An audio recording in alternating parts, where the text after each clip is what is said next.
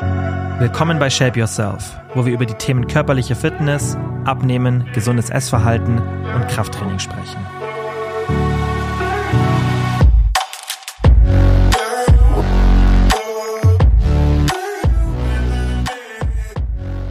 Hallo und herzlich willkommen zu einer neuen Podcast-Folge. Ich würde sagen, wir machen jetzt kein langes Intro. Normalerweise erzähle ich immer so ein bisschen, was los ist, aber es ist eigentlich gerade nicht viel los, außer sau viel Arbeit und eine richtig, richtig coole Podcast-Folge zu einem Thema, das, glaube ich, viel interessiert und das immer noch, ja, nicht falsch verstanden wird, aber wo die Perspektive vielleicht für viele nicht die richtige ist. Und deswegen möchte ich das Thema mal von hinten mit euch aufräumen und euch erzählen, ob es denn wirklich für Frauen schwieriger ist, abzunehmen, als für Männer. Es wird ja oft behauptet, dass Männer viel schneller und leichter abnehmen als Frauen. Ich habe da auch mal gestern eine Instagram-Umfrage gemacht und da war es tatsächlich so zum Zeitpunkt der Umfrage, ich weiß jetzt nicht, was der aktuelle Stand ist, aber das wird sich nicht mehr krass verändert haben, dass 97 Prozent von euch denken, dass Fettverlust für Frauen schwieriger zu erreichen ist. Man muss dazu auch sagen, dass mir Großteil oder ein Großteil meiner Follower sind Frauen, also mir folgen mehr Frauen als Männer. Deswegen, das ist logischerweise keine aussagekräftige Umfrage, aber das zeigt schon, dass gerade auch Frauen die Tendenz dazu haben, mit einem schwierigeren Fettverlust zu rechnen als Männer. Und was ich mit der Folge mit euch machen möchte, ist, dass wir uns mal anschauen, was wirklich an dieser Aussage dran ist. Also stimmt es? Was sagt die wissenschaftliche Literatur dazu? Weil wir haben Literatur dazu, das ist das Gute. Wir haben ähm, sehr, sehr viele Studien zu dem Thema.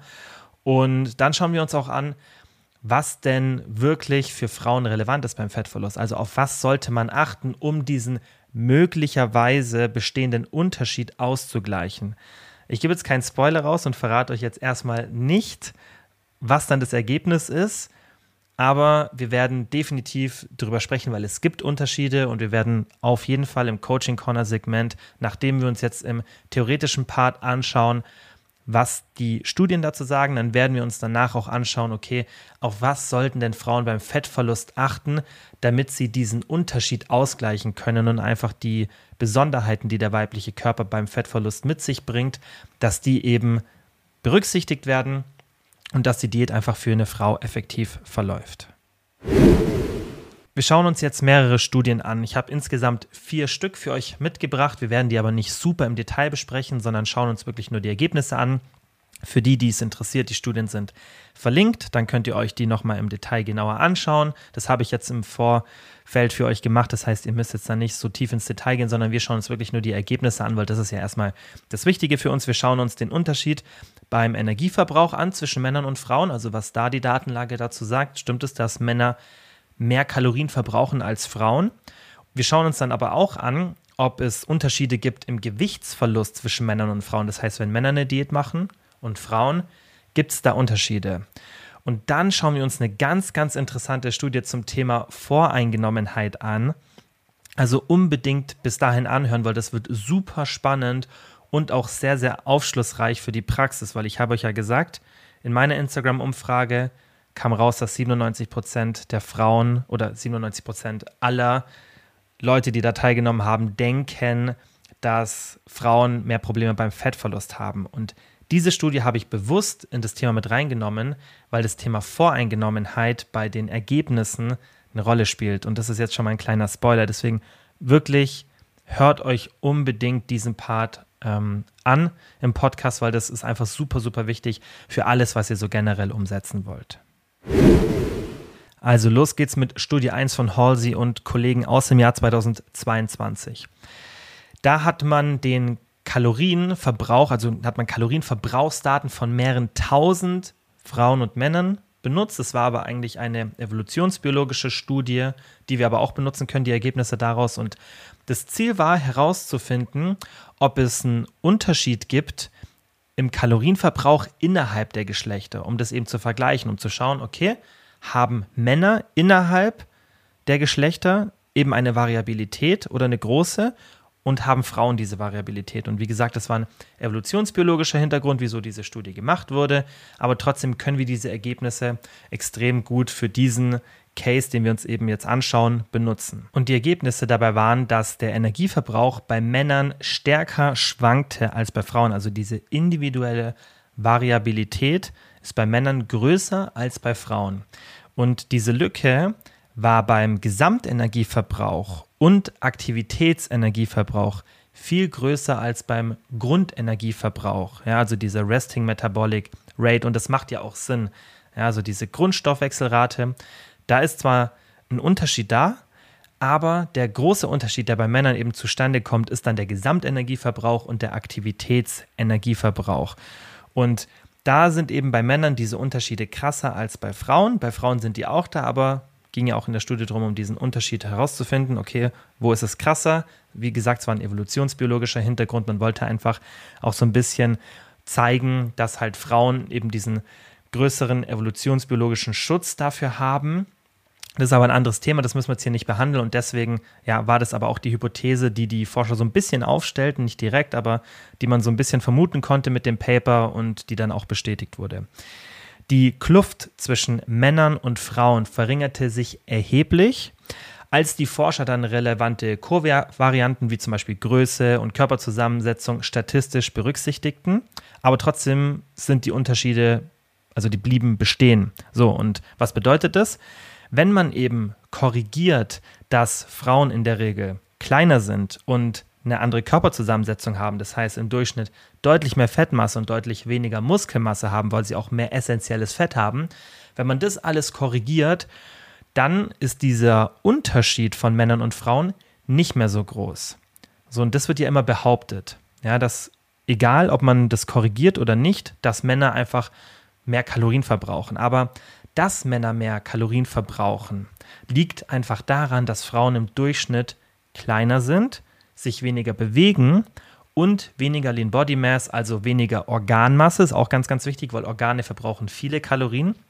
Und bei Männern sieht man auch, ist vielleicht auch ganz interessant, dass diese individuelle Variabilität, das war eine, eine so eine Schlussfolgerung von den Forschern, dass diese Unterschiede bei Männern darauf zurückzuführen sind, dass die Organmassen bei Männern größere Unterschiede haben und Organe brauchen einfach von der fettfreien Körpermasse am meisten Kalorien. Ja, also ein Kilo Organmasse braucht mehr Energie als ein Kilo Muskeln, ist auch eigentlich ganz logisch. Und da eben bei Männern diese Organmasse wirklich einen großen Unterschied haben kann, führt es dann dazu, dass Männer eben diese größere Variabilität haben. Aber nichtsdestotrotz, nochmal aufs Thema zurückzukommen, egal Organmasse hin oder her, Männer haben trotzdem einen anderen Kalorienverbrauch als Frauen, selbst wenn man alles korrigiert. So, aber dieser Unterschied wird immer kleiner, wenn man eben diese Faktoren wie Größe, Körperzusammensetzung und so weiter rausnimmt aus der Berechnung. Und dann sieht man eigentlich, dass der Stoffwechsel nicht wirklich weniger Kalorien verbraucht als der von Männern. Trotzdem ist es halt so, dass in der echten Welt wir diese Co-Varianten nicht rausnehmen können. Es ist halt einfach so, dass die meisten Frauen kleiner sind, dass die meisten Frauen einen geringeren Körperfett, äh, einen höheren Körperfettanteil und eine geringere Lean Body Mass haben, das heißt weniger Organmasse, weniger Muskelmasse, auch prozentual gesehen. Das ist halt einfach der weibliche Körper und es ist auch so, dass sich Frauen im Durchschnitt Durchschnitt, ganz, ganz wichtig, weniger bewegen. So. Und diese ganzen Faktoren führen dazu, das weiß aber eigentlich auch jeder. Ich glaube, das ist jetzt keine, für euch sind das keine News, dass die meisten Frauen einfach einen deutlich geringeren Kalorienverbrauch haben wie Männer und die meisten, die jetzt hier auch den Podcast hören, wissen, dass es einfach daran liegt, dass Männer größer sind, meistens mehr Muskelmasse haben, ja, und dann einfach einen Kalorienverbrauch haben, der höher ist. Was jetzt aber mir wichtig war, warum wir die Studie reingenommen haben, dass man auch sieht, dass selbst wenn man diese Co-Varianten rausnimmt, der Unterschied zwar da ist, aber dass der dann immer kleiner wird. Also dass jetzt eine Frau, nur als hypothetisches Beispiel, die 70 Kilo wiegt, einen Körperfettanteil von 20 Prozent hat, gleiche Organmasse, gleiche Muskelmasse und wir machen einen identischen Mann von der Größe, von diesen ganzen Werten daneben, dann haben beide einen relativ ähnlichen Kalorienverbrauch im Durchschnitt. Wichtig Durchschnitt, weil hier gibt es auch eine individuelle Variabilität. Das werden wir uns mal in einer anderen Podcast-Folge anschauen. Das schauen wir uns jetzt nicht an, weil darum geht es jetzt nicht. Aber wenn man diesen Geschlechtervergleich, diesen biologischen Geschlechtervergleich vornimmt, dann sieht man eben, dass diese Unterschiede nicht wirklich da sind. Dann schauen wir uns jetzt nur die Ergebnisse zweier Studien an, wo wir jetzt nicht extrem ins Detail gehen. Ja, Wir gehen da aber später noch mal ein bisschen zurück auf diese Studien, weil das dann relevant ist für den Coaching Corner Teil. Und zwar gab es zwei Studien, einmal von Robertson und Kollegen aus dem Jahr 2015 und einmal von Williams und Kollegen aus dem Jahr 2015. Beide Studien sind verlinkt. Und das waren Systematic Reviews, also Zusammenfassungen bereits vorliegender Studienergebnisse. Und bei diesen Systematic Reviews hat man gesehen, dass der Gewichtsverlust zwischen Männern und Frauen gleich ist. Das heißt, wenn Frauen eine Diät machen und Männer eine Diät machen, ist der Gewichtsverlust, der prozentuale, gleich. Wenn man den absoluten Gewichtsverlust anschaut, dann war der besonders bei Williams und Kollegen in der Studie höher bei Männern, aber auch nicht so extrem. Aber das ist auch was, was wir generell in der wissenschaftlichen Literatur sehen und das haut jetzt auch keinen vom Hocker und das macht ja auch mit dem mit dem Kalorienverbrauch, den man weiß, dass Männer einen höheren haben, auch viel Sinn, dass meistens Männer auch stärker ins Defizit gehen können, ja, und dementsprechend auch der Gewichtsverlust ein bisschen besser ist, hat auch manchmal ein bisschen was mit der Muskelmasse zu tun, mit der Adherence und natürlich auch mit dem Anteil an Sport und so weiter, den man macht. Also da spielen ein paar Faktoren eine Rolle. Der absolute Gewichtsverlust, wie gesagt, der ist bei Männern, gerade bei Williams und Kollegen war der ein bisschen höher, aber sobald man das korrigiert und sich den prozentualen Gewichtsverlust anschaut, dann ist der gleich, weil ist ja logisch, dass wenn ein Mann einen Gewichtsverlust von einem Prozent pro Monat anpeilt und der wiegt 80 Kilo und eine Frau macht das mit 70 Kilo, dass wir hier 100 Gramm mehr Fettverlust haben, ja, weil eben der Mann logischerweise eine höhere, ein höheres Ausgangsgewicht hatte. Deswegen, das ist vielleicht für die meisten auch jetzt ja nicht so ein spannendes Ergebnis, aber ich glaube, da haben trotzdem immer noch viele so eine, ja, eine falsche Erwartungshaltung. Und dieses Thema werden wir uns später auch nochmal anschauen, weil ich mit den Ergebnissen nicht so ganz d'accord bin mit dem, was ich dann aus meiner Erfahrung gesehen habe. Weil diese Studien zeigen ja beide Systematic Reviews und Systematic Reviews stehen in der Hierarchie von der Relevanz bei Studien ganz oben mit Meta-Analysen. Das heißt, sie sind, wenn die gut gemacht sind, und das sind beide, dann sind die extrem aussagekräftig, weil wir uns hier nicht einzelne Studien rauspicken, sondern wir nehmen mehrere Studien, die dann auch zusammengefasst geprüft werden und schauen uns an, okay, wir haben jetzt so und so viele Studien und das Gesamtergebnis daraus, das ist ja wahnsinnig aussagekräftig, weil dann ein paar Studien, wo vielleicht das Design nicht ganz perfekt war oder wo auch manchmal einfach, wenn die Sample Size nicht so gut war, dann kommen einfach manchmal komische Ergebnisse dabei raus. Das heißt, eine Studie ist nie der Beweis für irgendwas, gerade eine Randomized Control Trial, sondern wenn wir dann mehrere Studien haben und dann uns ein Bild machen können, können über eine Meta-Analyse oder so ein Systematic Review, dann ist es sehr aussagekräftig. Gerade wenn das Systematic Review oder die Meta-Analyse sehr, sehr gut war. Und das war bei Robertson und Kollegen und auch bei Williams und Kollegen der Fall. Das heißt, diese zwei Studien sind sehr, sehr aussagekräftig und die zeigen uns ja eigentlich, dass Frauen und Männer in der Diät die gleichen Ergebnisse, und das ist ganz, ganz wichtig, Ergebnisse haben. Nicht die gleiche Wahrnehmung, wie leicht fällt mir das jetzt gerade, weil das ist auch nochmal ein großer Unterschied. Aber wir kommen später im Fazit und im Coaching Corner Segment nochmal auf die zwei Studien zurück und dann gibt es auch ein bisschen meine Meinung dazu, warum da auch meine Erfahrung und die von vielen anderen Coaches und Leuten, die sich lang mit dem Thema befassen und auch viel mit, mit Personen einfach im echten Leben zu tun haben, bisschen abweichend von diesen Studienergebnissen. Jetzt kommt die interessanteste Studie in diesem ganzen Zusammenhang, damit das Bild oder was ihr vielleicht dann auch in der echten Welt erfahrt und dieses Bild von Frauen haben mehr Probleme beim Fettverlust und dann auch die Auswirkungen, damit es alles mehr Sinn macht. Studie Nummer 4 war von Turnwald und Kollegen aus dem Jahr 2019, ist auch verlinkt. Und da hat man was richtig Cooles gemacht. Man hat zwei Experimente gemacht, also zwei verschiedene Experimente in dieser Studie und hat die Probanden, hat denen entweder mitgeteilt, dass sie eine gute oder schlechte Version eines Gens hatten. Und Ziel war eben herauszufinden, hat es negative Auswirkungen auf die Leistung ja, und auch auf Biomarker im Körper, wenn man den Leuten eben erzählt, hey, du hast ein gutes Gen, ja, so eine Prädisposition für zum Beispiel Übergewicht, das war der eine Fall, oder du hast eine Prädisposition für schlechtere Leistung beim aeroben Training, also Cardiotraining und wollte eben herausfinden, okay, was passiert mit den Menschen, obwohl die nicht immer diese Version hatten. Das heißt, manche Menschen hatten zwar dieses Gen, Manche hatten es nicht, aber die haben das so in der Studie gut designt, dass es sich statistisch ausgeglichen hat und dass da keine Probleme entstehen. Und getestet wurde dann eben dass sie einmal die Leistung erbringen mussten oder dann was konsumiert haben. Wir schauen uns gleich beide Experimente getrennt an. Und dann hat man das denen danach nochmal gesagt und dann wurde geschaut, okay, hat sich jetzt die Leistung oder eben die Sättigung und so weiter verändert. Das ist super, super spannend. Im ersten Experiment, da hat man die aerobe Belastung getestet, also ein Cardiotraining. Und ähm, ja, da wurde, wie gesagt, erstmal das gemacht und dann hat man den Teilnehmern eben gesagt, dass sie das schlechte oder das gute Gen hatten. Das war aber nicht immer so. Also das wurde eben dann verteilt in den Gruppen, aber nicht jede Person, der gesagt wurde, du hattest, hast das schlechte Gen, hatte es dann auch wirklich. Das war eben gut gesplittet. Und was dann interessant war, die Teilnehmer, denen gesagt wurde, sie haben das schlechte Gen, die hatten eine schlechtere Leistung und die haben die Anstrengung auch höher wahrgenommen. Also die haben auch gesagt, schneller gesagt, dass ihnen warm wurde und so weiter. Und wie sie eben diese Anstrengung wahrgenommen haben, war deutlich höher. So. Und das, obwohl sie ja nicht immer wirklich dieses schlechte Gen hatten.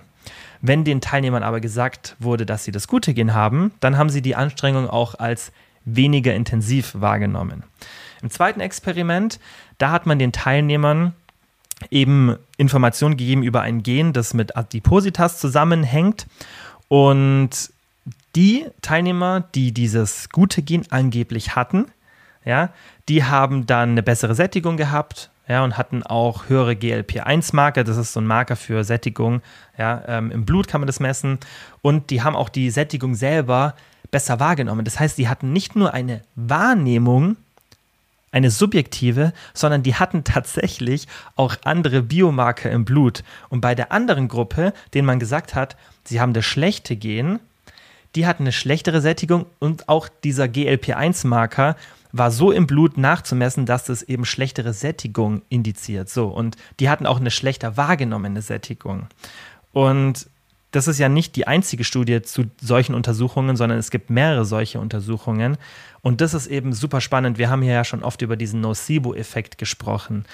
Und es ist einfach so krass, dass die mit diesem Experiment das beweisen konnten, relativ gut, ja, dass wenn man ein Gen nicht mal hat, aber man einem sagt, hey, du hast dieses Gen für Übergewicht, dass es dich so beeinflussen kann, dass wenn du dann was konsumierst, dass dann tatsächlich Biomarker im Blut, also dieses GLP-1, geringer sind oder halt für eine geringere Sättigung sprechen, obwohl du dieses Gen vielleicht gar nicht hast. So. Und das ist so heftig, auch mit der, mit der aeroben Belastung. Und wieso nehmen wir diese Studie mit rein? Weil ich genau deshalb auch die Umfragen gemacht habe, weil wenn 97 Prozent meiner Instagram-Story Schauer, Story-Follower oder Leute, die die Story anschauen, abstimmen, dass sie denken, dass für eine Frau die Diät schwieriger ist und da ein großer Teil von Frauen sind, dann rechnen ja viele Frauen damit, dass die Diät für sie schwieriger ist.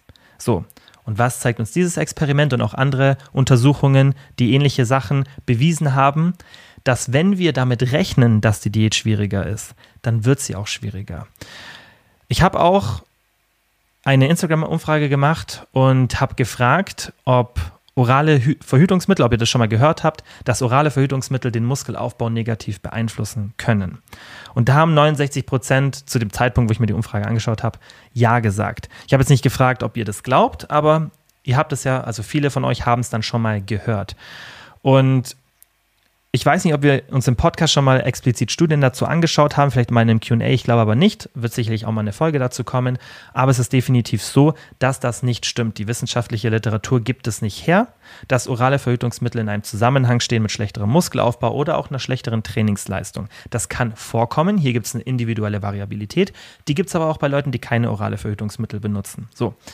Aber allein damit zu rechnen, das habe ich schon mal in meiner Instagram-Story kritisiert, allein damit zu rechnen, dass man eben schlechteren Muskelaufbau hat durch orale Verhütungsmittel oder schlechter Fett verliert, weil man eine Frau ist, das kann einen negativen Effekt haben. Und es kann nicht nur einen negativen Effekt haben, es wird mit durchschnittlicher Wahrscheinlichkeit eben oder im Durchschnitt mit hoher Wahrscheinlichkeit einen negativen Effekt haben. Da schauen wir uns aber im Coaching Corner ein bisschen mehr dazu an, was da meine Gedanken zu dem Thema sind. Also Fazit zu dem theoretischen Teil Der Energieverbrauch ist unterschiedlich zwischen den biologischen Geschlechtern, aber der Grund dafür ist hauptsächlich die Größe, die Aktivität und die Lean Body Mass. Dazu gehört halt eben die Organmasse und die fettfreie Körpermasse, also Muskelmasse, Knochenmasse und so weiter. Wenn wir diese Faktoren rausnehmen, dann ist der Unterschied nicht mehr so extrem da. Aber Männer haben einfach von allem im Durchschnitt mehr, das heißt mehr Körpergröße, mehr Aktivität, mehr Lean Body Mass, das heißt mehr Muskelmasse, mehr Organmasse, mehr Knochenmasse. Äh, und dementsprechend verbrauchen sie deshalb mehr Kalorien, aber nicht aufgrund ihres biologischen Geschlechtes. So. Der Gewichtsverlust, ja, wenn wir die Ergebnisse anschauen, der ist zwischen den Geschlechtern ziemlich gleich und nur leicht besser bei Männern, wenn wir uns die wissenschaftliche Literatur dazu anschauen. Also diese zwei Systematic Reviews haben wir uns da angeschaut. Besonders wenn man eben auch hier nicht auf die absoluten Werte schaut, sondern auf die prozentualen Werte. Klar, Männer verlieren in absoluten Werten auch in den Studien meistens mehr Fett, weil sie auch einfach einen höheren Kalorienverbrauch, ein höheres Gewicht haben so. Aber wenn man das eben rauskorrigiert und nur auf die prozentualen Werte schaut, dann ist es meistens ziemlich gleich. Heißt aber nicht, dass die wahrgenommene Schwierigkeit gleich ist. Ich habe euch ja auch in der Vergangenheit schon oft erzählt, dass es meiner Meinung nach für Frauen definitiv schwieriger ist, Fett zu verlieren. Und diese zwei Systematic Reviews zeigen jetzt keinen großen Unterschied beim Fettverlust zwischen Männern und Frauen. Meine Erfahrung und auch die physiologischen Grundlagen, also wie der weibliche Körper aufgebaut ist, deuten dennoch stark darauf hin, dass es für Frauen auf jeden Fall schwieriger ist, Fett zu verlieren. Das Ding ist halt, dass der Unterschied oft meiner Meinung nach übertrieben wird. Und da habe ich vielleicht das auch in der Vergangenheit nicht so optimal kommuniziert. Das ist mir auch aufgefallen, als ich die Podcast-Folge gemacht habe, habe ich mir auch gedacht, okay, ich sage das ja immer so ein bisschen, um den Druck rauszunehmen aus den Ergebnissen. Also ich sage ja oft, hey, für Frauen ist es einfach schwieriger, damit ihr euch nicht so einen Druck macht als Frauen, wenn ihr dann eben beim Gewichtsverlust nicht so die Ergebnisse habt, die ihr euch wünscht. Und dazu kommen wir jetzt im Coaching Corner Segment gleich. Aber wie gesagt, wenn ich es jetzt so reflektiere, dann wäre es vielleicht in diesem Atemzug oder wenn ich das ausspreche, dann auch immer gleichzeitig gut zu sagen, hey, es ist ein Unterschied da, aber der ist nicht so extrem. Ich sage ja auch deswegen ganz, ganz bewusst immer, wenn es um das Thema Übergewicht geht und genetische Prädisposition und natürlich auch ja, die, die Erziehung und alles, also da spielt ja Nature und Nurture eine Rolle. Also es ist ja nicht nur relevant, was für Gene du hast, sondern auch, wie du aufwächst, was für eine Exposition du hast, bestimmte Nahrungsmittel, Aktivität und so weiter. Das wirkt sich ja auch aus. Aber wir haben ja schon oft darüber gesprochen, dass ich der Meinung bin, dass man sich Übergewicht nicht aussucht und die Datenlage gibt es eben auch nicht her, dass diese Aussage zutrifft. Manche Leute sagen das ja, dass man sich so Übergewicht aussucht und so, aber das ist ein super, super komplexes Thema. Und ich bin der Meinung, dass man, wenn man eben die wissenschaftliche Datenlage sich anschaut, dass es eben nicht so ist, dass die Menschen sich Übergewicht aussuchen, sondern dass viele Faktoren das Risiko eben erhöhen, weil sich ganz, ganz viel aus Sättigung, Aktivität und so weiter auswirkt. So. Das ist ähnlich wie manche Leute einfach genetisch bedingt und auch von den Umweltfaktoren eher dazu neigen, zum Beispiel eine mentale Erkrankung wie eine Depression oder so zu bekommen. So, und genauso sehe ich das eben beim Übergewicht auch. Deswegen, weil das so ist, sage ich ja auch immer, hey, es ist für manche Leute einfach schwieriger, aber es ist nicht unmöglich. Ihr müsst halt einfach nur ein bisschen mehr dafür machen. So, das genau aus diesem Grund, was wir jetzt in Studie 4 gesehen haben, ja, von Turnwald und Kollegen, dass eben diese Voreingenommenheit die Ergebnisse beeinflussen kann, sage ich das immer, weil ich nicht möchte, dass eine Person, die weiß, hey, wenn ich vielleicht in meine Familie schaue oder auch wenn ich so auf mein ganzes Leben schaue, da war Übergewicht immer ein Thema und deswegen werde ich es nie schaffen, mich in einem Körperfettanteil zu bewegen, in dem ich mich wohlfühle oder der auch einfach gesund ist für mich. Ja, natürlich ist Körperfettanteil nicht der einzige Faktor für Gesundheit, aber es spielt halt eine große Rolle. Und deswegen sage ich das mal bewusst, weil ich eben nicht möchte, dass manche Menschen sich so hoffnungslos fühlen, weil das Gefühl habe ich eben oft bei Übergewicht, bei vielen Leuten, dass sie, auch aus Gesprächen habe ich das einfach erfahren, dass viele Leute denken, hey, ich bin wie so ein hoffnungsloser Fall. Und allein dieses Denken führt eben dazu, dass du dann auch schlechtere Ergebnisse haben wirst. Deswegen spreche ich das immer so aus. Und da habe ich mir gedacht, hey, da sprichst du es immer so klar aus, hättest du vielleicht bei dem Thema Frauen- und Fettverlust auch immer dazu sagen müssen, hey, ja, es ist ein Unterschied und ja, es ist für Frauen schwieriger, nehmt euch den Druck raus, aber es ist nicht so extrem schwieriger, wie oft behauptet wird, besonders nicht im Durchschnitt für alle Frauen. Natürlich gibt es immer Individuen, die dann mit dem Zyklus sehr, sehr sensibel reagieren und, und, und, aber das gibt es bei Männern ja auch. Aber ich denke, bei Frauen ist, ist diese, diese Variabilität ein bisschen größer und das ist auch meine Erfahrung, aber das, was, was ich jetzt vielleicht auch korrigieren möchte und auch in Zukunft ein bisschen anders kommunizieren werde. Aber genau deswegen habe ich auch die, Fol äh, die Folge gemacht. So, Gründe, jetzt nochmal zusammengefasst, dafür, dass ich dennoch die Erfahrung habe, dass es für Frauen, abgesehen von der wahrgenommenen Schwierigkeit, tatsächlich auch schwieriger ist, Fett zu verlieren. Aber wie gesagt, die Systematic Reviews geben das nicht her, ja, und dennoch habe ich die Erfahrung, dass es für Frauen schwieriger ist, Fett zu verlieren. Und damit gehen ganz, ganz viele Coaches, die auch evidenzbasiert arbeiten, mit, was man so in der echten Welt sieht. Der Grund dafür, Nummer eins, weniger Flexibilität im Kalorienverbrauch, weil der einfach niedriger ist. Das heißt, ein Mann, der 3000 Kalorien verbraucht und eine Frau, die vielleicht 2200 Kalorien verbraucht, da haben wir natürlich einen großen Unterschied. Das heißt, wenn die Frau dann sagt, hey, ich möchte jetzt irgendwie 600 Kalorien ins Defizit gehen, dann ist die bei 1600 Kalorien und der Mann ist bei 2400 Kalorien. Natürlich hat der Mann mit 3000 Kalorien, weil er auch einen größeren Körper hat und so weiter, auch prozentual mehr Hunger. So, natürlich ist auch hier wieder individuell unterschiedlich, aber wenn wir uns den Durchschnitt anschauen, hat auch einfach ein größerer Körper mehr Hunger. Der Körper kann das auch sehr, sehr gut regulieren. So, das, das ist ja logisch. Also, ich denke, da muss ich jetzt auch nicht viel dazu erklären, dass einfach ein größerer Körper mehr Hunger hat. Natürlich denken sich jetzt viele, stimmt nicht, irgendwie mein Freund wiegt 20 Kilo mehr und ich habe genauso viel Hunger wie er. Ja, dann bist du halt individuell auf der Skala weit oben und er vielleicht weit unten und dann nähert ihr euch an, weil du einfach ein bisschen mehr Hunger hast als im Durchschnitt einer Frau und er als Mann im Durchschnitt weniger Hunger hat, dann nähert ihr euch an, aber es ist einfach so, ein größerer Körper hat mehr Hunger. Aber trotzdem ist diese Flexibilität einfach geringer, wenn wir weniger Kalorien zur Verfügung haben. Das ist logisch, auch gerade wenn man so in Restaurants geht und so weiter und auch Portionsgrößen anschaut. Ähm, sowas spielt natürlich auch eine Rolle. Ja, und das muss man auch berücksichtigen. Punkt Nummer zwei, hormonelle Gegebenheiten. Die sind einfach bei Männern für einen Fettverlust angenehmer. Ja, klar, in den Systematic Reviews sieht man ja dann eigentlich, dass das keinen großen Unterschied macht. Ich sehe aber, wie gesagt, in der echten Welt trotzdem hier Unterschiede. Es gibt auch einen stärkeren sozialen Druck.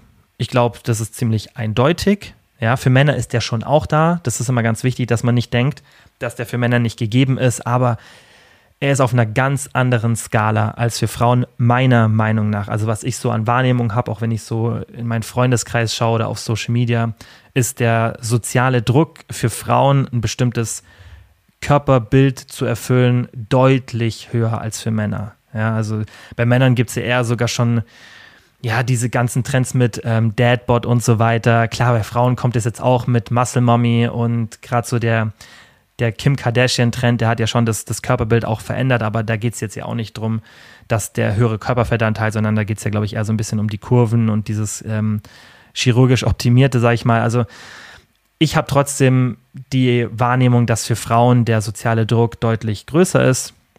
Und das spielt natürlich auch eine große Rolle. So, und ähm, viertes Ding, mehr Probleme beim Essverhalten, was sich dann aufs Body Image und so weiter auswirkt. Da sieht man auch ganz klar in der Literatur, dass die Verteilung der Geschlechter, also der biologischen Geschlechter in Bezug auf Essstörungen wahnsinnig in die Richtung von Frauen tendiert. Ja, also nur Essstörungen, jetzt nicht mentale Gesundheit, sondern Essstörungen ist ein Großteil, also ein großer Prozentanteil betrifft Frauen und nicht Männer. Das heißt, Frauen haben einfach im Durchschnitt viel, viel häufiger Probleme mit dem Essverhalten. Und das wirkt sich natürlich auch aus, besonders weil in diesen zwei Systematic Reviews, wenn man sich anschaut, und das machen dann vielleicht viele nicht, die sich diese Systematic Reviews anschauen und über das Thema sprechen, wenn man sich das Thema anschaut, dann sieht man, dass in beiden Studien ein Kriterium für die Auswahl der Studien war, dass keine Studien reingenommen werden, bei denen Teilnehmer eine Essstörung hatten. So, das heißt, alle Leute mit einer Essstörung sind in diesen Studien nicht mit drin. Da wir aber bei Frauen einen größeren Anteil an Essstörungen haben, ist es dann auch die logische Schlussfolgerung, dass Frauen im gesamten Bevölkerungsdurchschnitt mehr Probleme mit dem Fettverlust haben. Und so ja, begründe ich das halt auch, also das ist mein stärkster, mein stärkstes Argument sozusagen für diese Wahrnehmung, die ich auch in der echten Welt habe, dass es für Frauen einfach schwieriger ist, weil eben auch die meisten Frauen dann auf so einem bisschen einem Spektrum sind. Essstörungen sind ja nicht immer schwarz oder weiß, sondern das bewegt sich auch oft auf einem Spektrum und das Essverhalten wirkt sich einfach wahnsinnig auf die Fettverlusterfolge aus und das haben wir natürlich in diesen Studien dann rausgenommen. Dementsprechend muss man diesen Punkt einfach berücksichtigen. Jetzt gehen wir in den Coaching Corner Teil und schauen uns aber mal wirklich in der Praxis an, auf was Frauen beim Fettverlust achten sollten. Also, was könnt ihr als Frau umsetzen in der echten Welt, damit eben die Diät für euch auch von der Wahrnehmung leichter ist, dass wir eben diese Kluft zwischen Männern und Frauen schließen? Was kann man da machen? Und dass der Fettverlust eben ähnlich effektiv ist. Punkt Nummer eins: relativer Fettverlust. Konzentriert euch auf Prozentwerte statt absolute Werte. Ihr solltet euch aber auch nicht mit anderen Frauen vergleichen, die 15 Kilo mehr wiegen, weil sie größer sind oder mehr Muskelmasse haben. Konzentriert euch auf euch. Besonders wenn es eben um die absoluten Werte geht.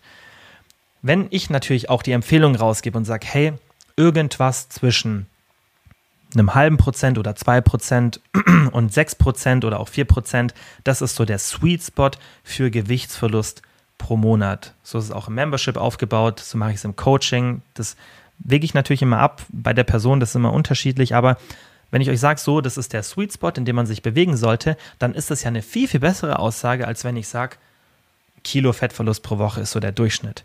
Weil das ist Bullshit. Das berücksichtigt nicht die Körpergröße, das Gewicht, ja, den, die, äh, die Lean Body Mass, dann auch den Frame, also wie du von der Statur aufgebaut bist, weil nicht jede Person, sage ich auch immer, mit 1,60 und einem gleichen Körperanteil hält gleich viel Muskelmasse, weil jeder Frame ist unterschiedlich. Und dementsprechend macht es Sinn, dass du dich auf Prozentwerte konzentrierst, weil absolute Werte, die sind einfach Bullshit, weil wir Menschen so unterschiedlich sind von Größe, Muskelmasse und so weiter, also auch dann vom Gewicht. Und dementsprechend solltest du dich auf prozentuale Werte verlassen, weil so nimmst du schon mal den Vergleich komplett raus. Klar könntest du auch dich hier vergleichen und sagen, Person XY auf Social Media zeigt es und verliert irgendwie pro Monat 4% und nicht nur 2%. Aber ich glaube, da ist das weniger emotional verbunden, als wenn du dann siehst, hey, die hat jetzt irgendwie einen Monat Diät gemacht und drei Kilo verloren und ich nur eineinhalb Kilo. Aber wenn wir prozentual schauen, hast du vielleicht genau den gleichen Speed oder sogar schneller Gewicht verloren, weil du deutlich weniger wiegst, weil du deutlich kleiner bist. Das muss man ja immer berücksichtigen. Ja, also geh dein eigenes Tempo und schau dir den relativen Fettverlust an, also die prozentualen Werte und nicht den absoluten Fettverlust. Punkt Nummer zwei, Krafttraining. Krafttraining ist kein Muss, aber wenn du Krafttraining machst, dann hast du eine bessere Partitionierung. Das heißt, du hast mehr Fettverlust, weil dein Körper Nährstoffe anders aufnimmt, Kalorien anders verbrennt. Das heißt, mehr Fettverlust einfach da ist, weil mehr Lean Body Mass geschützt wird vom Körper. Und mehr Lean Body Mass führt auch einfach zu einem höheren Kalorienverbrauch. Der Effekt stellt sich zwar sehr langsam ein, weil man da sehr, sehr viel Muskelmasse aufbauen muss, aber allein schon die bessere Partitionierung ist ein sehr, sehr großes Argument für Krafttraining. Und es ist halt einfach so auch meine Erfahrung Frauen haben einfach einen deutlich besseren Fettverlust, wenn sie weniger Cardio machen. Ja, natürlich Alltagsaktivität ist super, aber wenn sie ihre sportlichen Aktivitäten auch aufs Krafttraining fokussieren, wenn es dir natürlich gar keinen Spaß macht, dann in der Hierarchie weißt du ja, wenn du meinen Podcast hörst, erstmal Spaß, so dass du beständig Sport machst. Aber wenn du wirklich alles optimieren willst und auch irgendwie schaffst, dass dir vielleicht zwei oder dreimal Krafttraining pro Woche Spaß macht, auch wenn es vielleicht nicht dein Lieblingssport ist, dann würdest du da auf jeden Fall einen sehr, sehr großen Beitrag dazu leisten, dass dein Fettverlust deutlich besser verläuft und dass du diese Kluft zwischen ich bin eine Frau und habe eben von den Gegebenheiten nicht so einen guten Fettverlust wie ein Mann, dass du da hier die Kluft ein bisschen kleiner machst. Dann ganz, ganz wichtiger Punkt, habe ich ja schon gesagt, Essverhalten. Frauen neigen einfach dazu, deutlich mehr Probleme mit dem Essverhalten zu haben. Das sieht man in der wissenschaftlichen Literatur, das ist aber auch einfach meine Erfahrung. Das ist klar, ich habe halt mehr Frauen, die den Podcast hören und auch mir auf Instagram folgen, aber trotzdem habe ich auch viel Austausch mit Männern und wie gesagt, da brauche ich nicht mal meine Erfahrung, das zeigt die wissenschaftliche Literatur. Frauen haben einfach viel, viel mehr Probleme mit dem Essverhalten. Was die Gründe sind, wird jetzt hier die Folge sprengen, aber es wirkt sich einfach extrem auf die Diät aus.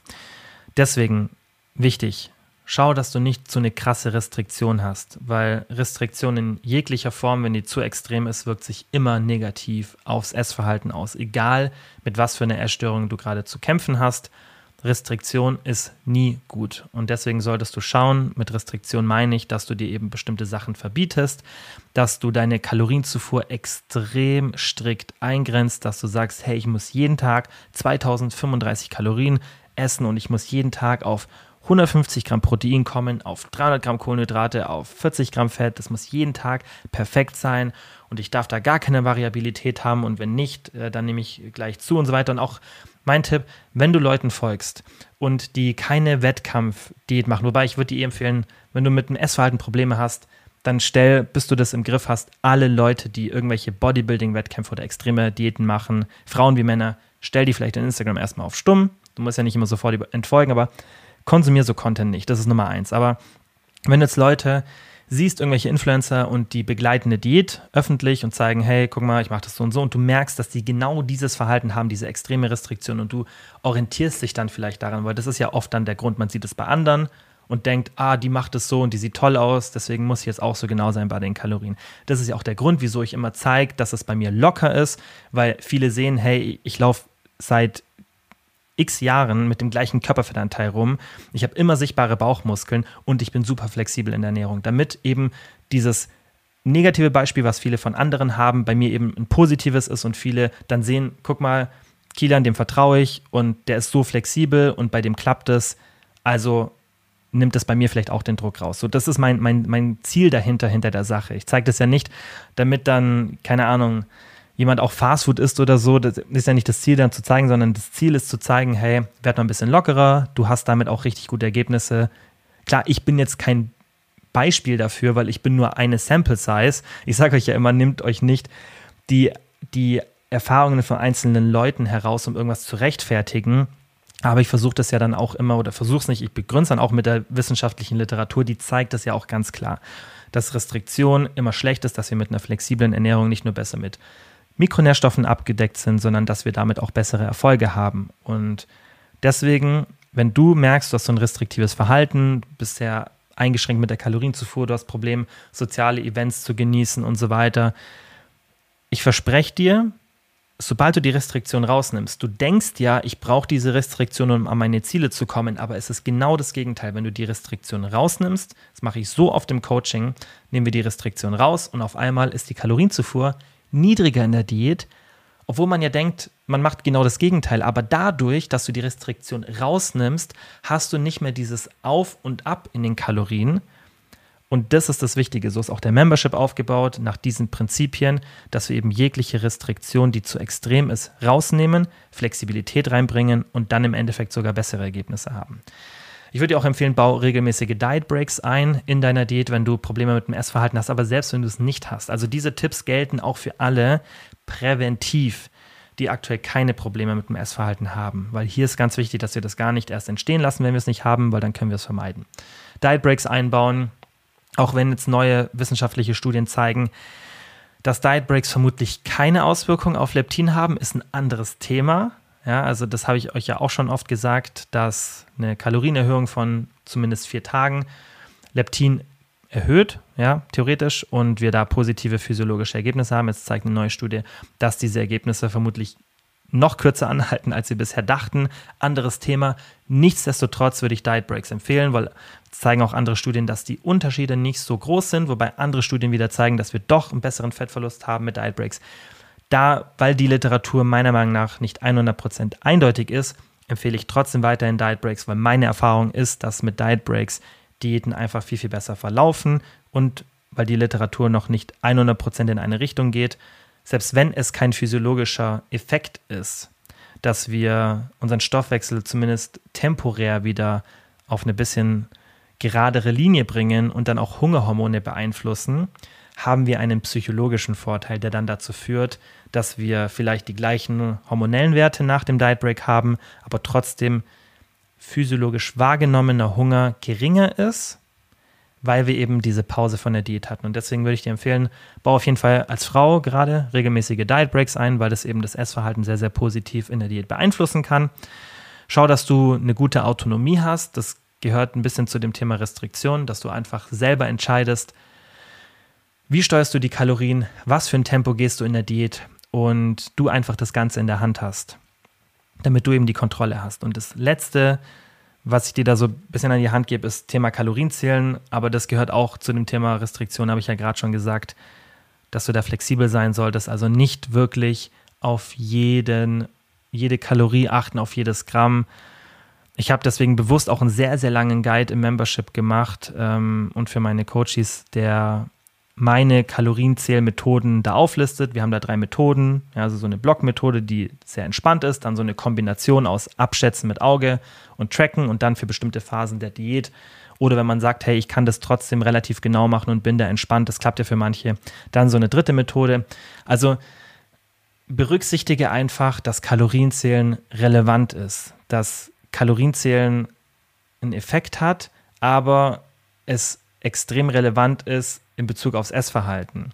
Dass du nicht einfach das mal so machst, sondern dass du dich mit dem Thema auseinandersetzt. Und ich habe ja auch schon Podcast-Folgen dazu gemacht und wir sprechen auch immer hier wieder drüber. Also achte wirklich drauf, dass du da nicht zu blauäugig bist und einfach zu genau wirst, weil du merkst es vielleicht gar nicht, wie schlecht sich dein Essverhalten entwickelt und ich kenne das, ich hatte das auch mal vor Jahren, als ich mich mit dem Thema zum ersten Mal auseinandergesetzt habe.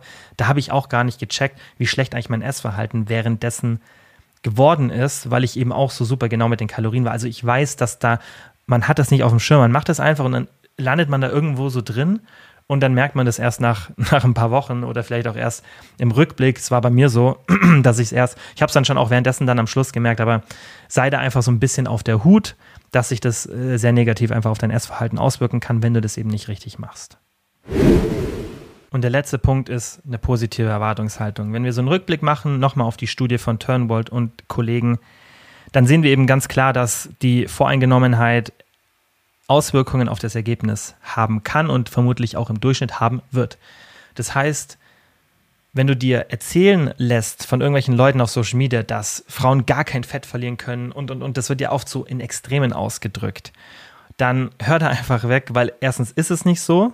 Deswegen habe ich ja auch bewusst diese zwei Studien reingenommen. Es ist trotzdem schwieriger, meiner Meinung nach, etwas schwieriger und auch die Wahrnehmung ist eine andere. Das heißt ja nicht, nur weil wir zu dem gleichen Ergebnis kommen, dass dann auch die wahrgenommene Schwierigkeit gleich ist. Das sind ja Unterschiede. Ja, auch wenn die wahrgenommene Schwierigkeit die Ergebnisse beeinflussen wird, heißt es trotzdem nicht, dass wir hier gar keine Unterschiede haben. Aber schau einfach, dass du mit einer positiven Erwartungshaltung reingehst. Ja, und schau nicht in deine Familienhistorie, schau nicht in deine eigene Historie. Geh mit so einem Blank Sheet, also mit so einem Neustart in die Situation und versuch einfach, deine genetische Prädisposition als Grund zu nutzen, dir realistischere Ziele zu setzen und dann eben nicht gefrustet zu sein, wenn es nicht funktioniert, aber eben nicht, um hoffnungslos zu sein. Das ist ja immer der Grund, wieso ich das auch in der Vergangenheit gesagt habe, damit du eben nicht oder ihr nicht gefrustet seid, wenn es nicht so klappt in der Diät, wie ihr vielleicht das bei anderen Personen seht oder wie ihr es bei Männern seht aus eurem Umfeld, damit ihr eben da einfach eine realistische Erwartungshaltung habt und eben nicht gefrustet seid. Aber ihr solltet aufgrund dieser Informationen nicht hoffnungslos sein, weil das ist definitiv nicht so. Und vielleicht war es deswegen auch ganz gut, dass wir uns diese zwei Studien zum Gewichtsverlust angeschaut haben, eben diese zwei Systematic Reviews von Robertson und Kollegen und Williams und Kollegen, bei denen man eben sieht, dass der Fettverlust Zumindest ähm, bei Robertson und Kollegen war der gar nicht unterschiedlich und bei Williams und Kollegen war der nur in absoluten Werten unterschiedlich und wenn man es korrigiert hat, war der relative Fettverlust, also der prozentuale Gewichtsverlust, auch der gleiche. Das heißt, wir sehen eigentlich kaum einen Unterschied im Fettverlust und dementsprechend musst du auch nicht damit rechnen, dass es für dich als Frau viel, viel schwieriger ist, Fett zu verlieren. Es ist schwieriger, aber der Unterschied ist nicht so groß, wie oft behauptet wird. Also Fazit für die heutige Folge. Es ist für Frauen meiner Meinung nach schwieriger, Fett zu verlieren, aber die Literatur gibt es nicht mal wirklich her. Es sind eher kleine Unterschiede da. Meine Erfahrung deckt sich auch mit der Literatur. Frauen haben es etwas schwerer. Plus, wenn man eben sich die Studien anschaut, die in den beiden Systematic Reviews benutzt wurden, da sieht man, dass Studien, die Frauen mit Essstörungen enthielten, exkludiert wurden. Das heißt, Schlussfolgerung, Frauen haben mehr Probleme beim Fettverlust, aber die Unterschiede sind nicht extrem. Frauen haben, wenn man die Kovarianten wie Größe, Gewicht, Lean Body Mass und so weiter rausnimmt, keinen deutlich schlechteren Kalorienverbrauch als Männer. Die Variabilität innerhalb der Geschlechter ist kleiner bei Frauen. Das heißt, Frauen verbrauchen im Durchschnitt meistens ein bisschen ähnlicher die Kalorien als jetzt Männer. Das ist jetzt aber gar nicht mal so wichtig für die Folge, weil das war jetzt nicht das Hauptziel, sondern wir wollten uns eher den Fettverlust anschauen. Man muss es aber noch mal ein bisschen erwähnen.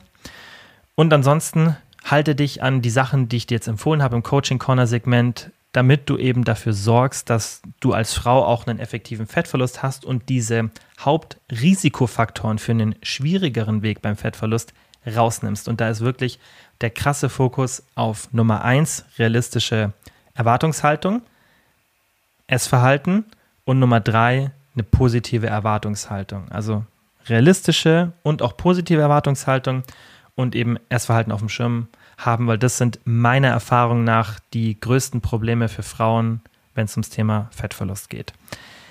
Das war's für heute. Ich hoffe, euch hat die Folge gefallen und auch weitergeholfen und so ein bisschen Klarheit in das Thema gebracht. Ich hoffe, es hat euch auch eben diese, diese Hoffnungslosigkeit genommen, falls ihr die vielleicht hattet, um dann eben zu sehen, hey, der Unterschied ist nicht so krass, wenn wir uns die Literatur anschauen. Und vielleicht hat es in der Vergangenheit nicht so gut geklappt, weil ich immer dachte, es kann bei mir nicht klappen. Also nochmal, falls ihr bis hierhin gesprungen seid oder irgendwie bis ins Coaching-Corner-Segment, geht auf jeden Fall auf Studie 4 von Turnwald und Kollegen, die Studie zur Voreingenommenheit, weil das ist wirklich ein ganz, ganz wichtiges Thema, dass man das auf dem Schirm hat, dass die Erwartungshaltung, weil ich denke, ich habe irgendeine genetische Prädisposition, sich tatsächlich auch physiologisch auswirken kann, nicht nur auf die Wahrnehmung. Da haben sich tatsächlich auch die GLP-1-Marker ja, für die Sättigung negativ beeinflusst und auch die Leistung beim Cardio war deutlich schlechter. So. Also es hat tatsächlich auch einen physiologischen Effekt. Das heißt, es kann tatsächlich sein, dass du in der Diät deutlich mehr Hunger hast, weil du eben denkst, ich neige eh dazu, immer voll viel Hunger zu haben. So, also geh wirklich mit einer neutralen Einstellung rein und ähm, ja, hab einfach keine negative Erwartungshaltung und denk nicht, dass du ein hoffnungsloser Fall bist, weil du bist es nicht. So, das war's für heute. Wie immer, vielen, vielen Dank fürs Zuhören. Gerne die Folge teilen, gerade für Leute, die vielleicht in einer ähnlichen Situation sind oder auch denken, hey, ich habe keine Chance, Fett zu verlieren. Ähm, ich denke, dass die auf jeden Fall vielen Leuten helfen wird. Dann immer gerne den Podcast abonnieren und wie gesagt teilen. Und dann würde ich sagen, hören wir uns nächste Woche wieder. Ciao.